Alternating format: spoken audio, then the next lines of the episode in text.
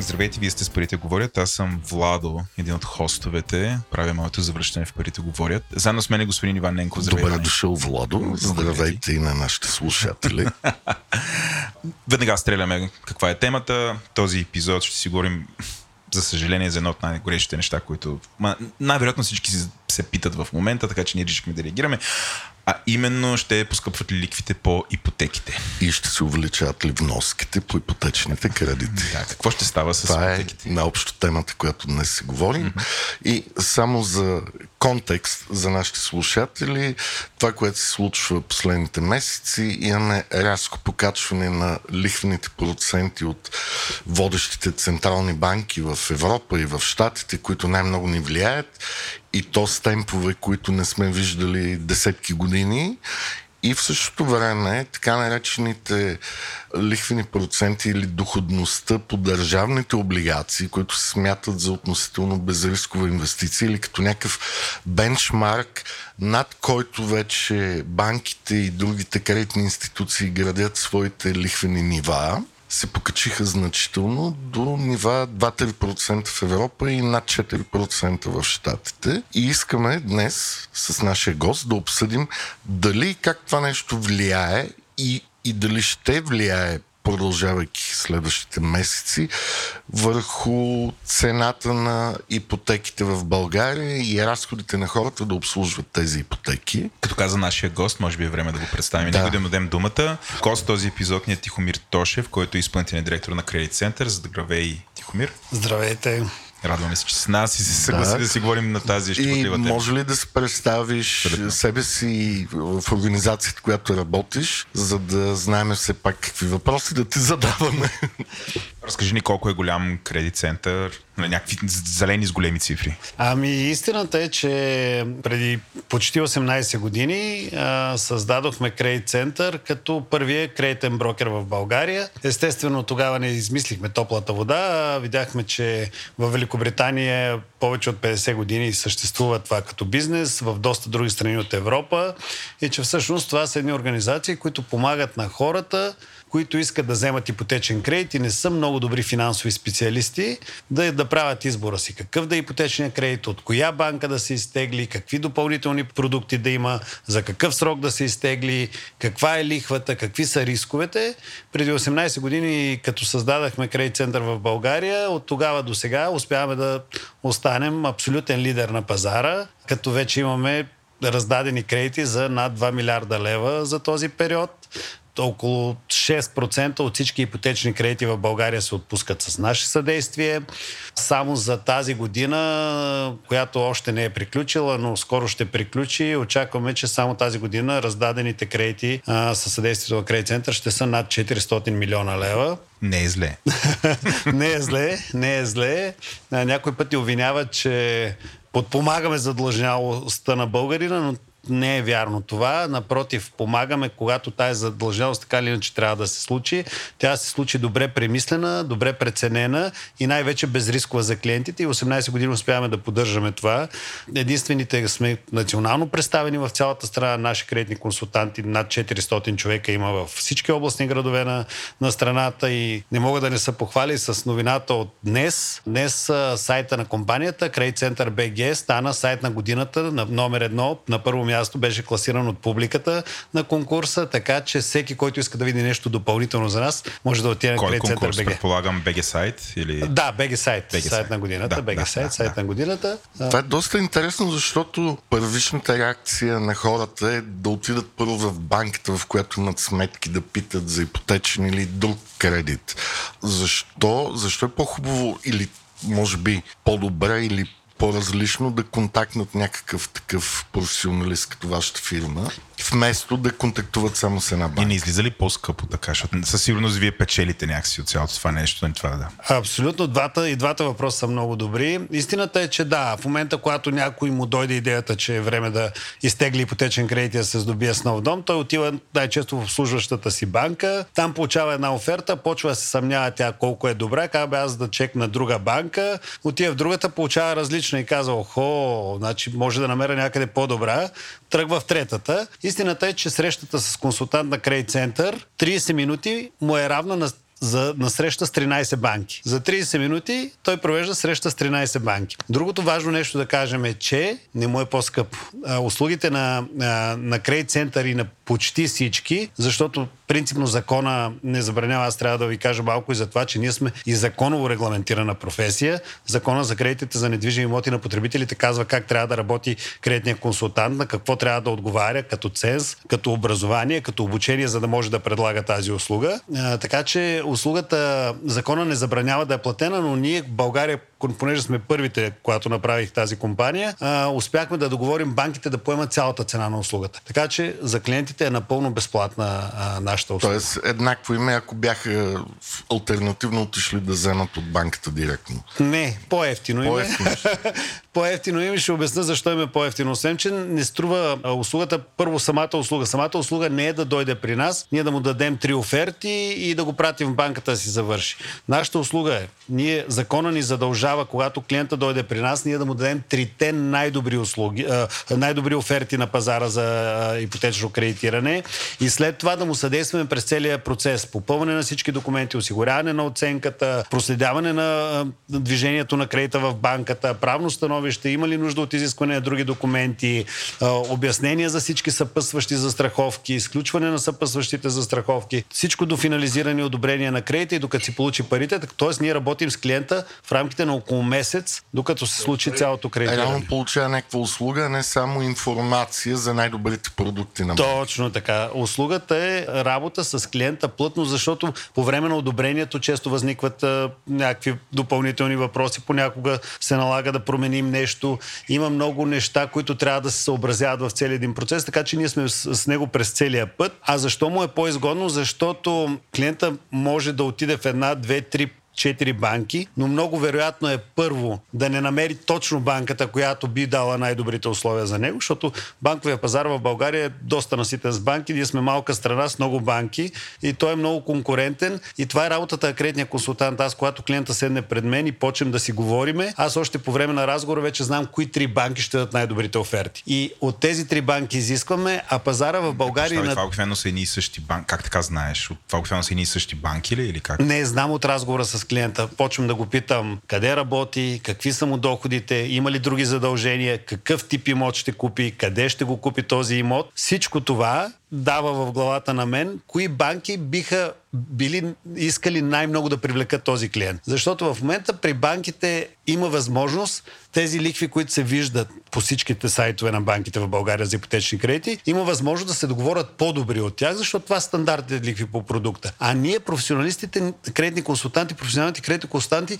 от това къде са ти доходите, каква е задлъжността, знаем дали не можем да договорим, да натиснем банката, да даде още по-добри условия за тебе. И всъщност клиента не само, че за 30 минути вижда 13 банки, но получава и много добри условия, които вероятността сам да успее да договори е почти нулева. Разбирам. А вашия бизнес модел, вие взимате процент от, в крайна сметка, от крайния размера на ипотеката.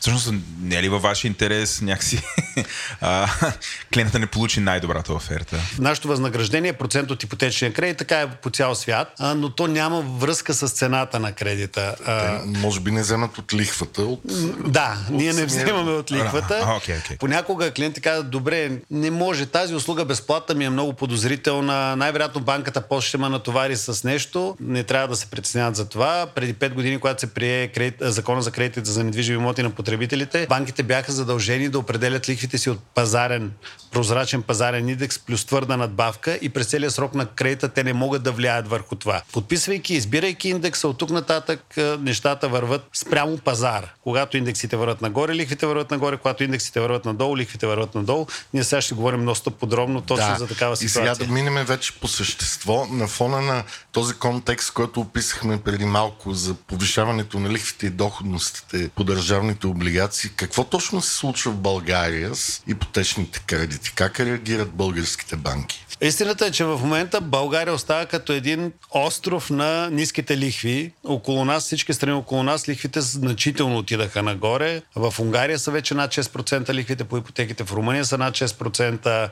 Най-тежко е състоянието в Европа, може би в Полша, където вече са около 14% лихвите по ипотеките.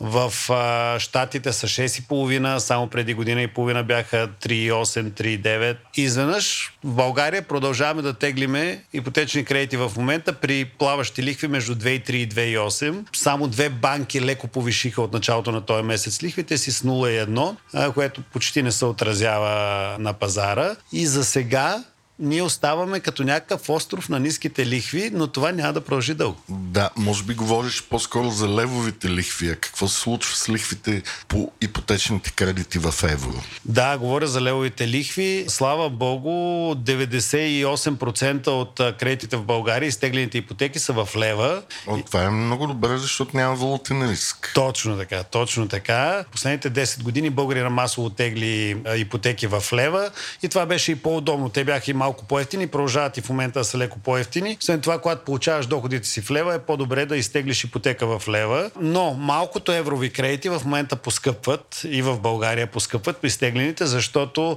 от февруари Юрибор, те са вързани за Юрибор, а Юрибор като индекс започна да скача и така се повиши. С две думи набързо разкажи какво е Юрибор, ако случайно някой, който не слуша, не знае. А, Юрибор е индекс, който се води от Европейската централна банка и той измерва, има едномесечен, тримесечен, шестмесечен и то отразява реалната цена на парите и този индекс в зависимост от едномесечен, тримесечен, шестмесечен и годишен, се ползва от банките като индекса, който не могат да променят в договорите си за кредит и слагат една твърда надбавка.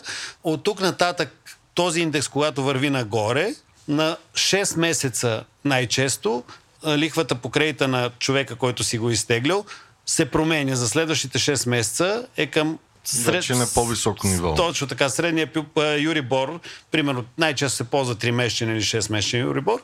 Гледаме 3-месечен Юрибор и затова хората повечето хора тези индекси много, са им много сложни и не ги разбират. Те просто трябва да видят кой е индекса и къде могат да видят стоеността му на Юрибор, може да се види в Google, в сайта на Европейската централна банка и много други финансови сайтове. Така че ако вашата лихва е вързана за 3 месечен и 6 месечен Юрибор, вижте го индекса къде се вижда и знаете и вижте в договора си на коя дата се променя лихвата ви за следващия 6 месечен период. Ако тя на 1 а, юли се променя, на 1 юли задължително си погледнете вноската, защото най-вероятно следващите 6 месеца ще трябва да плащате по-висока вноска. След това от 1 януари пак поглеждате и вече знаете следващите 6 месеца каква вноска ще плащате. Да. Добре, аз искам да попитам следното. Чисто теоретично, ако може да си измислим хипотетичен ипотечен кредит и понеже мисля, че основните кредити са с равни годишни вноски в България, масово. Може би има и други, които са променливи, но да кажем горе-долу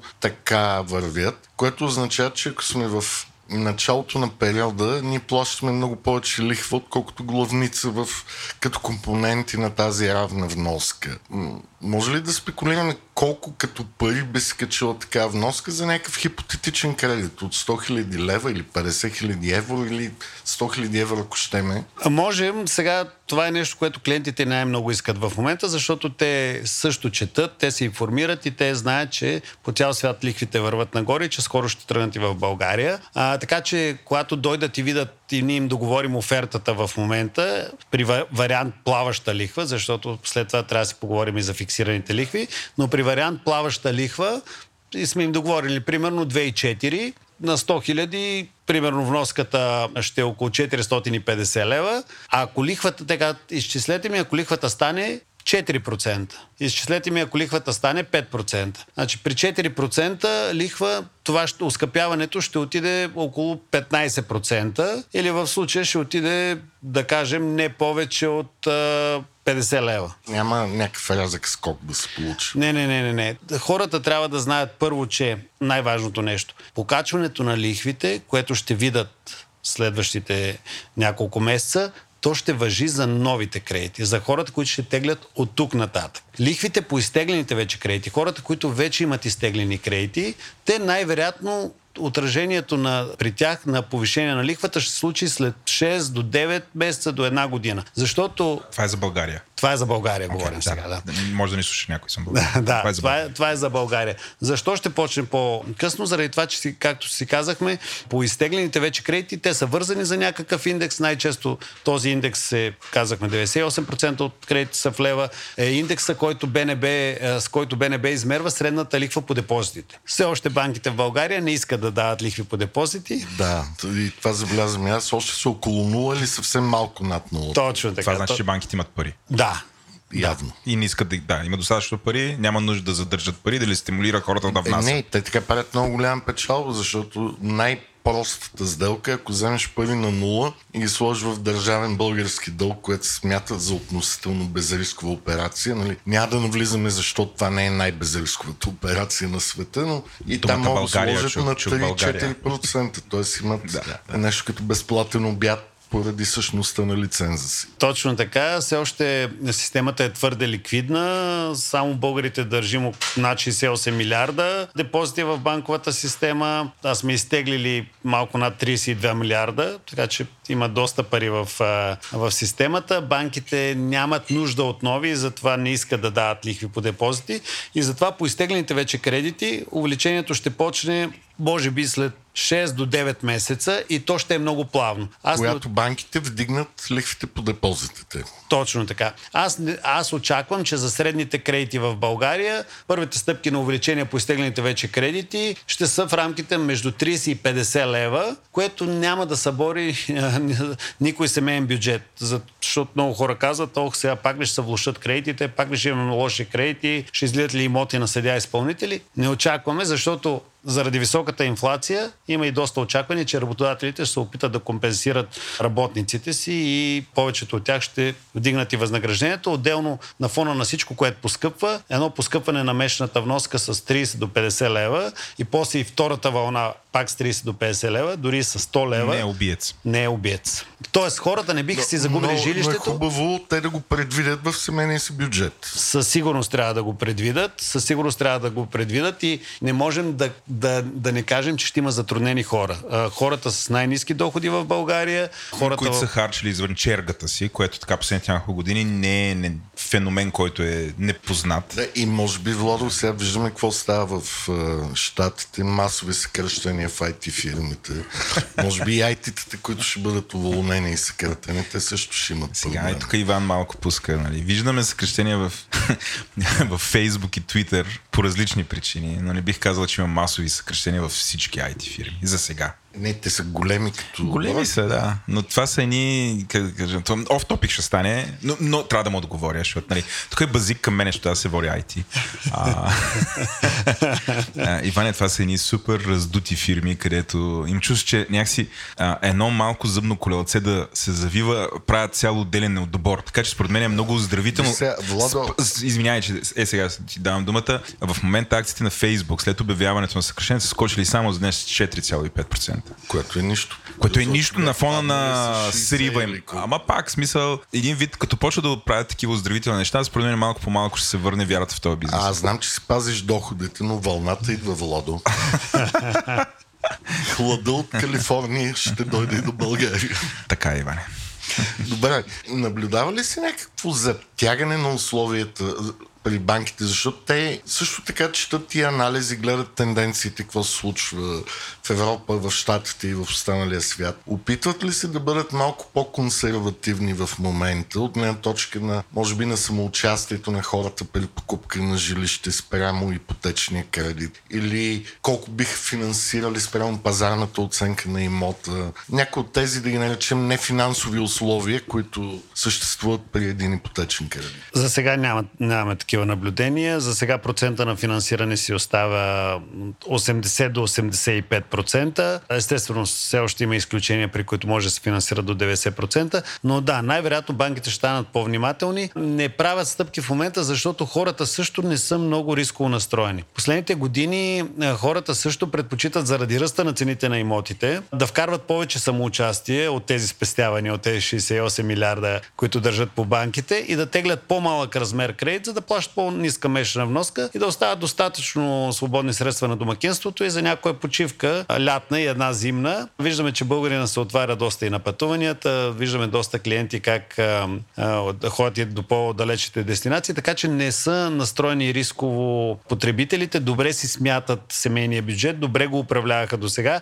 Естествено, сега, затова казвам, че най-големият проблем ще са хората с ниските доходи, защото на фона на вноската им по кредита и дори увеличението там да е 30 лева, лева, те имат доста по-голям разход за горива, доста по-голям разход за електроенергия, доста по-голям разход за храни и тези пера повече натискат семейния като бюджет. казваш по-голям разход, означава по-голям разход като дял от доходите им. Точно така. Не е номи, нали, като крайна сума. като дял от доходите им Точно. заради инфлацията и пускъпването Да, на, да. На, на тези стоки и услуги. И, и за това, нали, ако погледнем така, 30 лева повече месечна вноска не им е проблем. Но когато трябва да дадат още много по 30 в другите пера, тези хора ще бъдат затруднени. Доста правителства вече, защото лихвите скочиха в другите страни, както казваме, някои преди 6 месеца. Доста правителства вече в други страни почнаха да правят програми за подпом- подпомагане точно на тези затруднени групи. А, сега казвате, че лихвите са скочили, нали, очевидно скачат, но нали, моето разбиране е, че това в момента съвсем не е финалното скачане. А, имаме такъв въпрос от публиката от Константин Боянов, изненада Иване,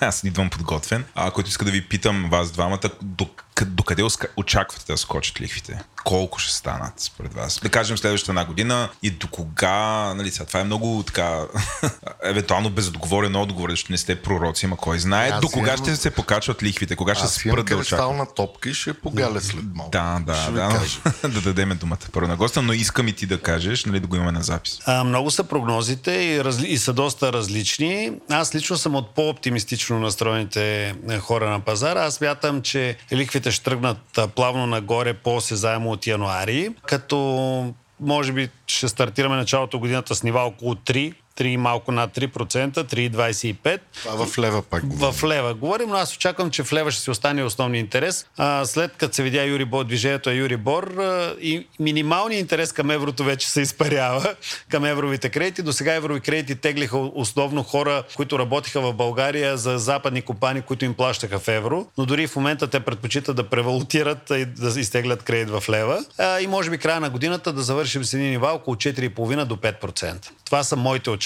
Това е за следващата, за 23-та година, а за 24-та. В смисъл, това ли ще е края? До 23-та и след това може да очакваме някаква нормализация, плато и спадане надолу или да... Много са трудни прогнозите и за това. Аз лично очаквам, че да, и рецесията, която се очаква в Европа и се вижда вече, че ще е плитка, че ще е кратка. Очакванията тази инфлация, защото не си казахме това, но вече всички хора сигурно го знаят, вдигането на лихвите от централните банки е основен стимул да се бори инфлацията и да се опита да се овладее тази инфлация. Има добри прогнози, че към средата на следващата година инфлацията може би ще се овладее, ще е, тръгне да, да, да слиза до нормалните си нива. Ако това се случи, може би 2024 ще остане мал- малко около тези нива и още от средата на 2024 дори да видим и обратно да почне движението надолу. Да, аз съм напълно съгласен с е, тая прогноз за лихвите по ипотечните кредити. Единствено смятам, че самите пазарни лихви, които нямат точно общо с ипотечните кредити, те първи на точно малко да се качат и,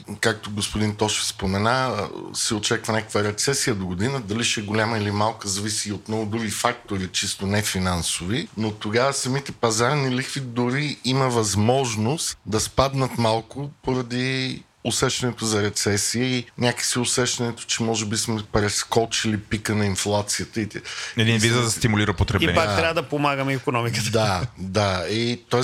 това е различно, защото при ипотечните кредити очевидно има леко забавене спрямо чисто пазарните лихви, но горе-долу това са прогнозите. Доста сте оптимистични двамата. Аз съм супер изненадан. За, за Тихомир не съм изненадан. Ти океано си така малкият Не. Нориело Рубини, тук пророка на смъртта. Той, този оптимизъм е малко обратен. Тоест, ако има рецесия, ще имам по-низки лихви. Ама рецесията не е хубаво нещо. Тоест, не мога да се кажа, че съм оптимист. Аха. Когато има рецесия, е, стойността на активите няма да се запази толкова висок. Има известна опасност. Е, Самите активи, Но било сме- то акции или имоти. Оптимисти сме за плитка рецесия, както току-що я нарекохме. Ами, колко да. плитка ще бъде? Това е веднага всички си казват, добре, колко 6 месеца ли сме в рецесия, 3 месеца и колко квартера. За мен, колкото повече се говори за рецесия, правителствата някакси, обществата се подготвят и тя става по-плитка. Обикновено дълбоките рецесии идват, когато са изненадващи и има нещо, което не не е решено, не е и тогава се получават такива тежки събития. Да, а, което означава, че сега фирмите, според мен в момента почти всички фирми, включая България, така почнаха да се подготвят. За разлика от примерно 2008 година, която според мен наистина всички бяха изненадани. И те си живееха тук и изведнъж почнахме да четеме някъде март 2008 новини от имотния пазар в Штатите, никой не го разбираше какво се случва и то, това е имотния пазар на Штатите, как ще не. И изведнъж някъде към есента почнаха да фалират там Lehman Brothers, всякакви таки. И изведнъж в България тогава дойде и бяхме супер изненадани. Да, 2009 се усети. Нали? 2009 още се купуваше, както си е... говорихме предварително. Ние в рекламния пазар го усетихме още, още от 2008. се купуваха активно. да, Добре, да. каква активност наблюдаваш в момента в търсенето на ипотечни кредити? Ами ако извадим малко данни от агенция по вписванията за последното три месече, юли, август, септември, ще видим около 7% спад на сделките, на броя на сделките с имоти спрямо същия период на миналата година и само 2% спад на ипотеките, което показва, че пазарът почва това забавене то забавенето не се дължи толкова на очакването за вдигане на лихвите, защото когато един клиент дойде и притеснен и ние му сметнем и при тези варианти, дори като му дадем офертите, някои банки, защото всички банки са длъжни с оферта си да дават един стандартен европейски формуляр, в който съдържа цялата информация за кредита. И отделно... За да може да сравняват потребителите да много да... лесно. Точно така. Да не е като с коли, като си купуваш там, о, господи, наистина там трябва да станеш разбирач от коли. Да, може да, да сравниш кола с кола. Но при, при кредитите не е така. В смисъл има регулация, която това точно е, така. Има регулация от закона за кредитите за недвижими имоти на потребителите, които задължават всички банки стандар, с един стандартен формуляр да показват офертите. И там те са длъжни също да дадат едно предупреждение за скок на лихвата. Някои банки там залагат и изчисляват лихвата, каква ще е лихвата при 8%. Има банки, които изчисляват при 12%. И при 12% вече изглежда страшно. Много е, клиенти, като видят е, вноската при 12, защото примерно ако при сегашната лихва 2 3-2-4 тя е 1000 лева, при 12% става 2200. И той казва, не, е не. месечната вноска. месечната вноска, тогава не, не, не, не искам. Така че за тези клиенти решението е фиксирана лихва. Вариант... Това е интересно, защото в България дълги години нямаше подобни продукти, но доколкото разбирам, последните 3-4 години вече има относително конкурентно предлагане на фиксирани лихви, макар и за по-къс период, не е за цялата ипотека. Понеже споменахме вече фиксирани лихви, друг въпрос, друг наш слушател, който пак ще те изненада, от нашата слушателка Ифи, която иска да попитаме банките започват ли да предлагат фиксирани лихви по ипотечните кредити и на какви проценти може да очакваме да се появят такива предложения. Ето абсолютно Ето, включване супер. на време. И господин Тошев сега ще ни обясни. И може би да обясни какви са тия фиксирани лихви. А, аз доколкото знам, това е някакъв феномен, който не е никак типичен за българския пазар. Това се счита нещо американско. Смисъл, но явно, явно ще се променят. Така е, много е американско. За сега, може би, американския пазар е един от малкото, които предлагат фикс за целия период. Там може да фиксираш лихвата за 30 години. А, в България сме далече от това, но и в повечето европейски страни сме, са далече от това. Тук в момента предложенията за фиксиране са за 3 години и за 5 години. Точно заради тази много неясна ситуация, къде ще, ще отидат те, все още са много малко банките, които предлагат а, такива фиксирани лихви, но истината е, че последните 3 месеца ние продаваме фиксираните лихви като топъл хляб. Кои са банките, които предлагат? Може да ги кажеш? Фиксирани лихви в момента предлагат Unicredit, ДСК, KBC, ОББ. Би най-големите банки. Мисля, че Пощенска преди една-две години предлагаха също. Пощенска, Пощенска също в, в момента го нямат, точно в момента те имаха доскоро продукт, в момента го нямат, най-вероятно скоро ще го предложат, но за добър профил клиенти дори сега могат да дадат като изварена оферта. А, а каква е? Също. Очевидно, когато си фиксираш лихвата, това ще има някаква надбавка спрямо плаващата, защото самия хедж е по-скъп. Каква горе-долу е разликата между общата плаваща лихва и фиксираната лихва за този първоначален период. Веднага трябва да обясниш какво означава, че този хедж е по-скъп. В момента хората гугълват, ама да ги изпреварим. За да можеш да фиксираш лихва, така. трябва да Поемеш риск един вид. Да поемеш, не, да намериш някой друг, който ще ти поеме риска, да, че банката, няма банката, да се покачат и този друг ще иска някаква премия за това, че поема този риск. Този един вид ще е фиксиран, ама ще е една идея по-скъпа от това, което евентуално би взел, би взел плаващо, ама тогава имаш риска па да ти я вдигнат. В смисъл, правилно ли го обяснявам? С мои така Мисля, да, чудесно думи. си, Благодаря ти. Не съм супер. Такъв беше въпроса, който ти каза. На какви нива са фиксираните лихви? Да, фиксираните лихви винаги са на по-високо ниво от плаващите лихви. И ако в момента плаващите лихви са между 2,3 и 2,8, фиксовете, които се предлагат в момента до края на годината, са между 3 и 4%. Тоест около процент, процент и малко отгоре, което е Точно премията така. за фиксиране. Точно така. Това е премията за спокойствието 3 години или 5 години месечната вноска да не ти мръдне. Да няма шанс да не 12 и да е 2000. Нали, както, тоест няма шанс нали, да стане. Не. То това е в- спокойствие за 5 години. След това си Освен ставаш ако пак с динамична лихва. фалира, нали, Естествено. Да. Точно така. След този период ставаш пак на плаваща лихва, но интересът към фиксираните лихви е много голям последните няколко месеца. Точно заради това, може би с около 30% се покачи е, търсенето на такива продукти, защото клиента казва, да, аз предпочитам да си закува месечната вноска и да плащам по-висока лихва с 1% пункт 3,5, но да съм спокоен. И аз гледам прогнозите, смята се, че тези затруднения може би ще продължат не повече от година, две до три. Аз ще фиксирам за 5 години дори, за да имам това спокойствие, че месечната вноска няма да ми. Тя към моя доход в момента ми е окей. Мога да си я позволя да я плащам 5 години и предпочитам да нямам да спя спокойно и да нямам притеснението, че лихвата ми може да отиде на 8 или 12%. Добре, вие като кредитен консултант препоръчвате ли хората да разглеждат тези кредити или според вас това не е добра идея и този 1% горница всъщност е някаква цена, която хората могат да си спестят? Ами, в такъв период при нас и закона ни задължава, ние не можем да препоръчаме вземи задължително фикса или вземи задължително плащата. Нас закона ни задължава обаче да дадем всички варианти на клиента. И ние задължително в момента на всеки клиент му казваме, ето ти офертата с плаващата лихва при 2,3, ето ти офертата с фикса за 3,7 при 3,7. Виж разликата в месечната вноска, виж. Много вероятно е тези 2,3 в следващите година и половина-две да отидат на тези нива, има вероятност и да ги надминат. Предпочети какво искаш. Искаш ли да имаш това спокойствие за следващите 5 години или искаш да тръгнеш от по-низкото и да спестиш тая разлика в месечната вноска, която в момента понякога излиза за средния кредит в България около 60-70 лева. Повечето българи продължават да са оптимисти, около 60-65% избират плаващата лихва да тръгнат от а, ниското, но около 35% предпочитат да закуват месечната вноска за 3 или 5 години. Искам да задам един такъв въпрос, който съм си сигурен, че много хора, които имат ипотека и тя е на плаваща лихва, си го задават въпроса. Мога ли в момента да един вид да сключа, не знам, нова ипотека и вече да съм на фиксирана лихва за 5 години или в край? Това е фиксираната лихва е само за нови ипотеки. Може да се рефинансира кредита и рефинансирането вече да е с фиксирана лихва. И още един такъв въпрос. Точно в тази ситуация, където наблюдаваме малко по-забавено покачване на лихвите по ипотечните кредити спрямо пазарните лихви и доходностите по държавните облигации. Ако семейството или човека, който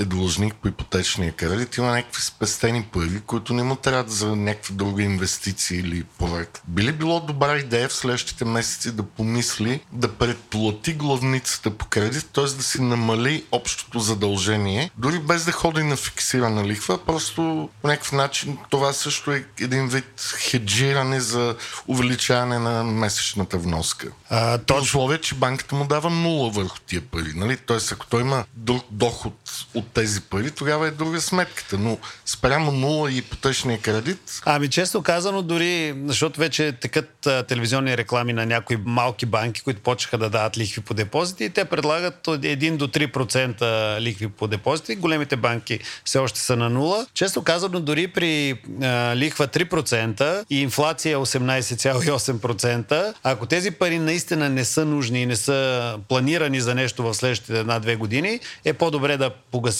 а, предсрочно част от главницата и да си намали месечната вноска. Естествено, аз а, винаги съветвам нашите клиенти да не оголват съвсем а, а, семейния бюджет от спестявания. Да, да, да, винаги да остане не всичко, да, не всичко да се хвърли в предсрочно погасяване. Винаги е добре. Минимум, пред, винаги казваме преди 3 до 6 вноски от месечни, когато имаме кредит, 3 до 6 вноски винаги да са на разположение в банката, в случай, че останем без работа, в случай, че излезе непредвиден разход на домакинството, на семейството за нещо и сме по-затруднени, да ги има тези, да, да покрием месечните вноски. Сега минимум 6 вноски е добре да стоят, да стоят настрани.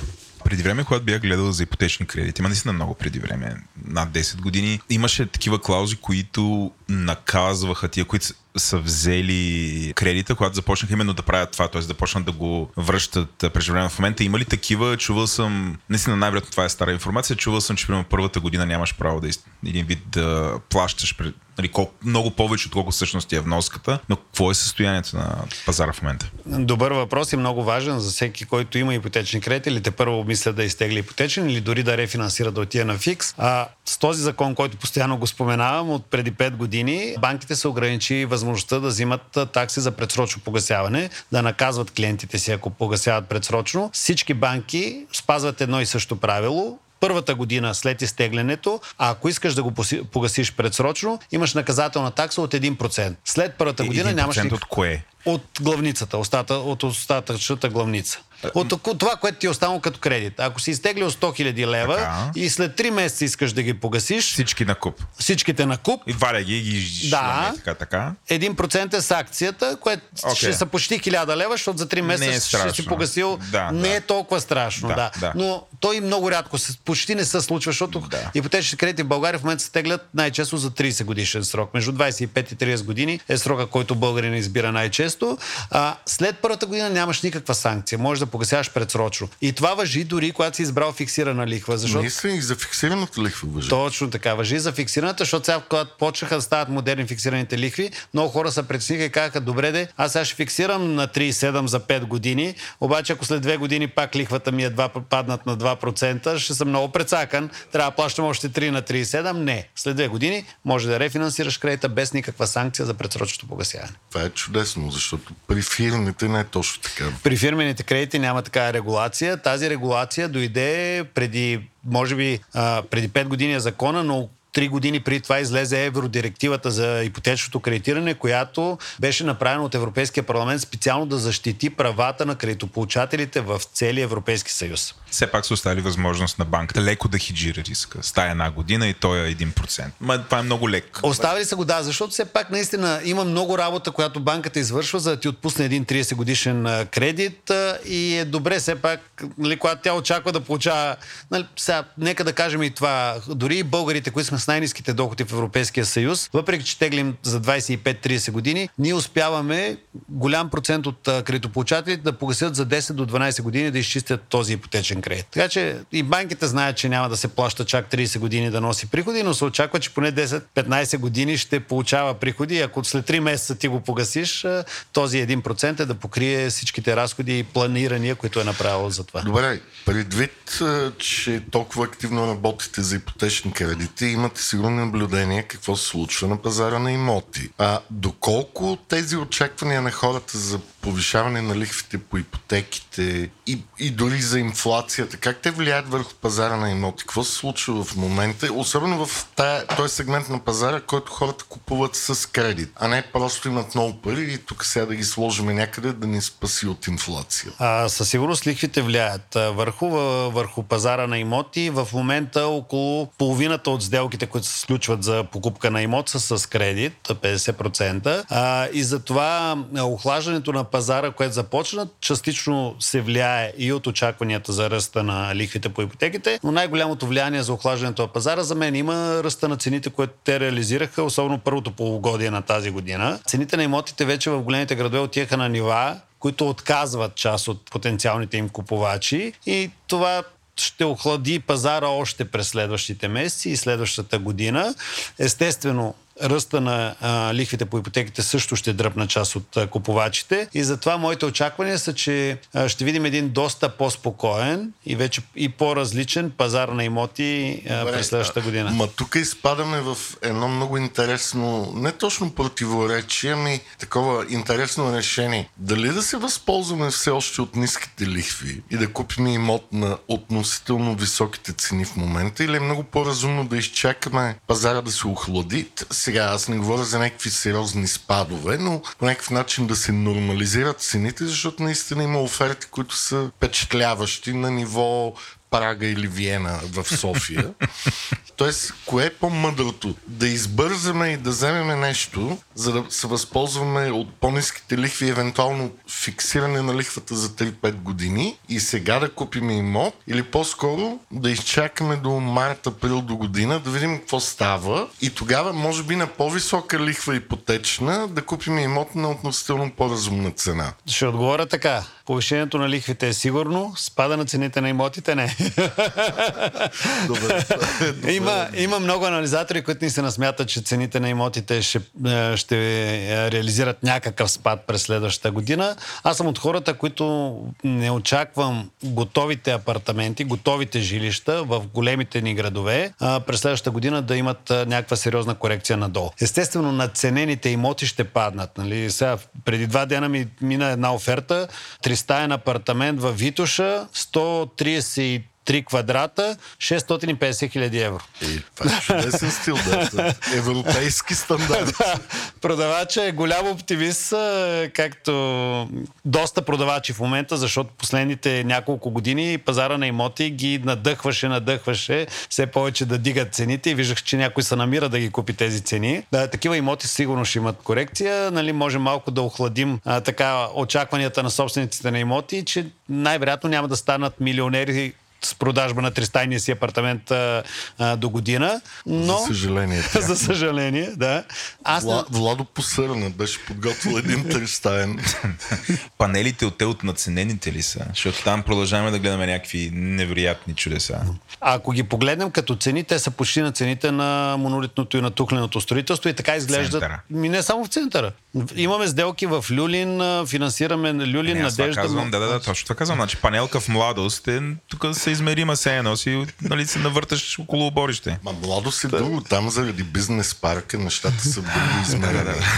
Малкият център младост. А, С панелните интереси е много интересно, защото те наистина всеки смята, че са надценени, а, заради това, че са на цените на тухлата, но Интереса на клиентите към панелки, панелните апартаменти е доста стабилен. Първо заради това, че нали, доста от тях минаха тези програми за санирането и вече имат доста по-приличен вид, отколкото преди. И второ, заради реалните квадратури и помещения, които разполагат. Двустаен панел си един тристаен апартамент от новите и затова те ще продължат да генерират, за мен ще продължат да генерират а, интерес. Пак тези наценени, нали, ако някой се опитва да продаде двустайна панелка за 200 000 евро, най-вероятно няма да може да я продаде. Има ли разлика при банките, когато дават ипотечен кредит, дали е за собствено жилище или просто го купувам, за да го давам под найем? Тоест, интересува ли е банката това? Аз трябва ли да го споделям? Или винаги казвам, то ми е собствено, пък после го пускам под найем? Как, как се случва това? Като цяло банките не правят такъв анализ и не те питат. Когато купуваш жилище, имаш нужното самоучастие, отговаряш на изискванията за кредита, те ти отпускат този кредит. Ние обаче, кредитните консултанти, консултираме клиента, когато клиента ни каже, че иска да купи жилището с кредит за инвестиции, да го отдава под найем, ние му казваме, че това не е добра идея, защото това вече не е инвестиция. Инвестиция е да имаш едни пари и да ги инвестираш, а не да вземеш чужди пари на цена Това е ливарич.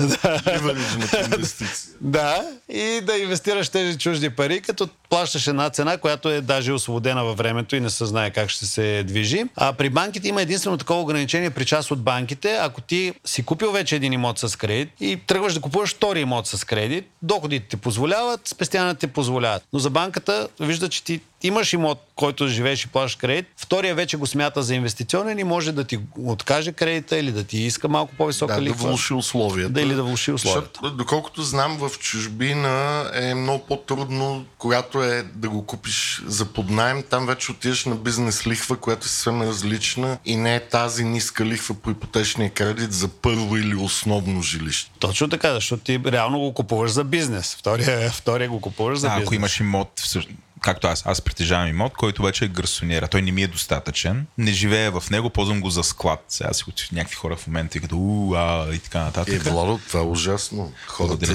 гладуват по улиците. Така е. И Владо там си държи велосипедите. Но а то не ми е достатъчен. В смисъл това пак ли ще е някакъв, как да кажа, недостатък за пред банката, ако сега, например, искам да... Аз живея под найем също време. Недостатък ли би било и проблем ли би било, ако в момента аз искам да изтегля кредит, а, извиняй, ипотека да направя, за да си да придобия апартамент, който е за нуждите на моето семейство, което е тричленно. Да. Не, няма да е проблем. Когато имаш собствен имот, който не е об- обременен с кредит, изобщо не се гледа това. Даже това е плюс. Това е плюс, защото най-вероятно ти, купувайки си вече имот, който искаш да живееш, който ще ползваш да живееш, втория, който не плащаш кредит за него, си е собствен, може да го отдадеш под найем и той ти носи допълнителен доход, да. който още повече да, да Ако го закърша, ако да, да използваме тук да моята терминология. семейния бюджет. И сега малко да интернационализираме дискусията. Как стои въпроса с българските банки? Ако българин иска да си купи имот в Европейски съюз, да кажем в Гърция или в Австрия, би ли могъл да разчита на българските банки за ипотечен кредит? И обратното, ако има експати, които живеят в България, получават доходи в, може да е международна фирма, но доходите са в България и те искат да си купят жилище в България, но нямат българско гражданство. Така, между другото, това е една от тенденциите тая година по отличаваща се. Българи да купуват имоти в други страни от Европа, като така общо взето е от, в Гърция интереса от последните 3-4 години се купуват имоти в Гърция. Сега обаче виждаме така малко засилен интерес за покупка на имоти Испания, Португалия, Франция. Като клиенти казват, искаме да сме максимално далече от Украина. Ако случи да. някакъв проблем с, с войната, да имаме жилище в по-далече. Не, то между другото има много хора, които си мислят нали, там за запорожката ядрена точно централа това, и така нататък. Постоянно Заплахите на Путин, постоянно прехвърляне на... Радиация тече и така нататък. И хората си казват, нека да бъдем малко по-далеч от това нещо. Точно така. Да, така че доста наши клиенти купиха такива жилища не може да се купи такова жилище с кредит, ако се и да се ипотекира жилището, което купуваш в чужбина. Все още, дали това е една от идеите в Европейския съюз и на Европейския парламент работи в такава посока, но аз съм оптимист, че това следващите 5-6 години би случило, защото трябва много силно хармонизиране на законодателствата на всички страни членки. За изпълнението, най-вероятно. За да може точно така да има и правната, правната рамка за ипотекиране имот в друга държава да се случи. Но тези българи ипотекират паркират техни имоти в България. Които в България. Точно така. И с парите купуват жилището в чужбина. А обратното, чужденец, който живее в България, получава доход тук и иска апартамент тук. Другата тенденция от тая година, тя има от няколко години, но е засилена от тая година чужденци, които живеят тук и работят тук, нямат още гражданство и трябва да имат поне продължително пребиваване, разрешение за продължително пребиваване и доходи в България. Няма проблем да бъдат кредитирани и да си закупят жилище в България и те го правят. В момента имаме гърци, един индиец, британец, германец, които в момента си приключват такива Вземат сделки. ипотечен кредит от българска Вземат ипотечен кредит от българска банка и си купуват жилище в България. За сигурно, че правилно разбирам, не, не това последното, но е има ли случаи, в които българи през вас взимат ипотечен кредит, обаче си купуват апартамент, примерно в Солун? В смисъл, вие това правите. Да, и да. всъщност българската банка, вие преговаряте с банка, която оперира на територията на България, всъщност превежда парите на продавача, който се намира в другата държава. Но ви, през вас минава сделката. Не, ние, прав... ние му правим кредита тук, той си ипотекира апартамента в София. Трябва взима... да има имоти в България. Трябва ага, да има имот в България. Той си ипотекира имота в България, ага. ние му правим кредита, взима, получава парите и си прави покупката а, в а, чужбина. Единствено за да му договорим, защото това се води нецелеви ипотечен кредит или потребителски кредит с ипотека. Защото ти си ипотекираш собствен имот, взимаш парите и харчаш за каквото искаш. Те са по-скъпи за по-кратък срок. Но има опция да му договорим условията, все едно, че си купува имот в България, просто показва нотариалния акт за купения имот в Солон. Основният проблем, Владо, е, че банката в България много трудно може да изпълни претенциите си в Солон, защото друга е юрисдикция, на гръцки да. език, друга юрисдикция, други правила и тя в момента няма нужда да поддържа огромни отдели от хора, които да го правят това. Да, просто, просто, и затова да. тя предпочита актива, който е обезпечението да е под същата юрисдикция. Значи ти каза в началото ни 400 милиона, така ги хвърлим тук на масата. Какъв е дела на този вид сделки спрямо останалата част от бизнеса? 1%? Над 1%? Бих казал около 3%. Около 3%. Да, за да си добием, да добием представа всъщност Да. това, нали... Да, да. Ти, ти нещо за халкидики ли мислиш? с, с, да ипотекираш склада и в Гърция. Повече такива сделки се правят от богатите българи с кешови средства, но виждаме засилване на интерес на българи, които залагат жилището си тук и с кредит правят такава покупка в чужбина. Да. Те най-вероятно тук ще имат доста по-добра лихва, ако биха взели гръцки кредит ипотечен. И в сравнение с гръцки, и в сравнение с испанския пазар, пак са ни по-добри лихвите в момента. Okay, връщаме се на моята кърсонера. А, нали, тя очевидно е актив, не е заложен, нали, не е по никакъв начин. Как мога да я използвам? Нали, какъв е максимум аз да използвам като актив, примерно искам наистина ето, да придобия апартамент някъде в България, какъв ми е максималният левериш върху този актив? Да не влизаме в подробности в кой квартал и точно да й правим сега една оценка, но Няма значение, ако, бъде оценена за, ако бъде оценена за 100 000 евро, банката би кредитирала до 75% от нейната стойност, т.е. би ти дала 75 000 евро, които ти, ако намериш друг имот на тази стойност или пък добавиш други спестявания, можеш да вложиш в покупка на нов имот. А, а може ли част от нейната стойност да бъде неговото самоучастие за покупка на нов имот? Това ми е най-интересно, точно така. Може, тогава се прави, щом други имот е в България, прави се ипотека и на новия закупуван имот, и на гарсонерата, Точно така, и не да. даваш никакво И самоучастие. директно почвам да изплащам. Ех, че хубаво- кредита. Да. Окей. Ето, Владо, без пари вече си собственик на нов апартамент. Честито. По време на рецесия. Подарък виж, виж колко е странно. Или сега ще ползваш ефтините лихви, или ще чакаш рецесия. Едно от двете. А, Едно време имахме такава шега и веднага се връщаме към сериозния разговор. Имахме шегарето, нали, какво получи за рождения ден? Първа вноска по ипотека. а, нали, това по време на рецесия. Да, да, да, ма, значи си нанесъл на ново място Може, луксозно. може, да, да, да. И кейски мебели. Да, е, та лукса. А, нашата шега е, че човек е добре да живее, един ден тегли ипотечен кредит, така че... Явно, да, да. Пак 400 милиона до година колко очакваш да са? Сега, е, сега всички правим бюджети, най-вероятно ти вече си сметнал, ясно ти и така нататък. Точно така е, понеже казахме, че вече виждаме за, на тримесечието спада е само 2%. Това тримесечие може би също ще има някакъв спад 2-3%. Следващата година се очаква обаче вече по-сериозно забавяне, защото и лихвите ще тръгнат нагоре. Най-вероятно спада ще е около 20%, поне такива са моите очаквания, с 20%, което означава, че ние трябва да направим 300-320 милиона, но ние в Кредит Център 18 години винаги показваме, че работим много и винаги успяваме да растем, както сега растем повече от пазара, защото миналата година завършихме с 301 милиона, сега сме 400 и нещо. Пък пазара не е нараснал с толкова. Ние лично се опитаме да, да помогнем повече клиенти в следващата година и пак да направим 400 милиона, но горе-долу очакванията са ми за 20% спад на, на, на бизнеса. Изключително много ти благодаря за всичко, което сподели с нас. Аз лично научих доста. Дори колкото да е странно, ми се създаде така апетит за придобиване и също много ти благодаря за, въобще, за откровеността и за това, че сподели планове и всичко. Благодаря ти много. И може би скоро, до година, когато видим новите тенденции и измерения на пазара, пак ще направим един епизод по темата, защото Владо, както знаем, това е най-хот темата в нашия подкаст, независимо, че той е за инвестиции, финансови пазари акции. Върти го, сучи го за имоти. Всичко стига до имот. Имотите говорят. Когато имотите говорят, инвестициите мълчат. Така ли, Иване? За съжаление, да, за българите, но целта на нашия подкаст е да ги разнообразяваме хората. Ги веселим.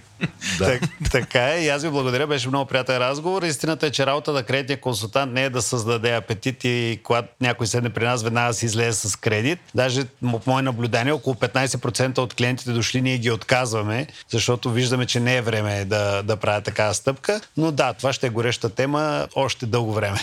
Добре. Много добре и благодаря и до нови срещи с нашия рефрешър, който Иван го обяви една година. До нови срещи.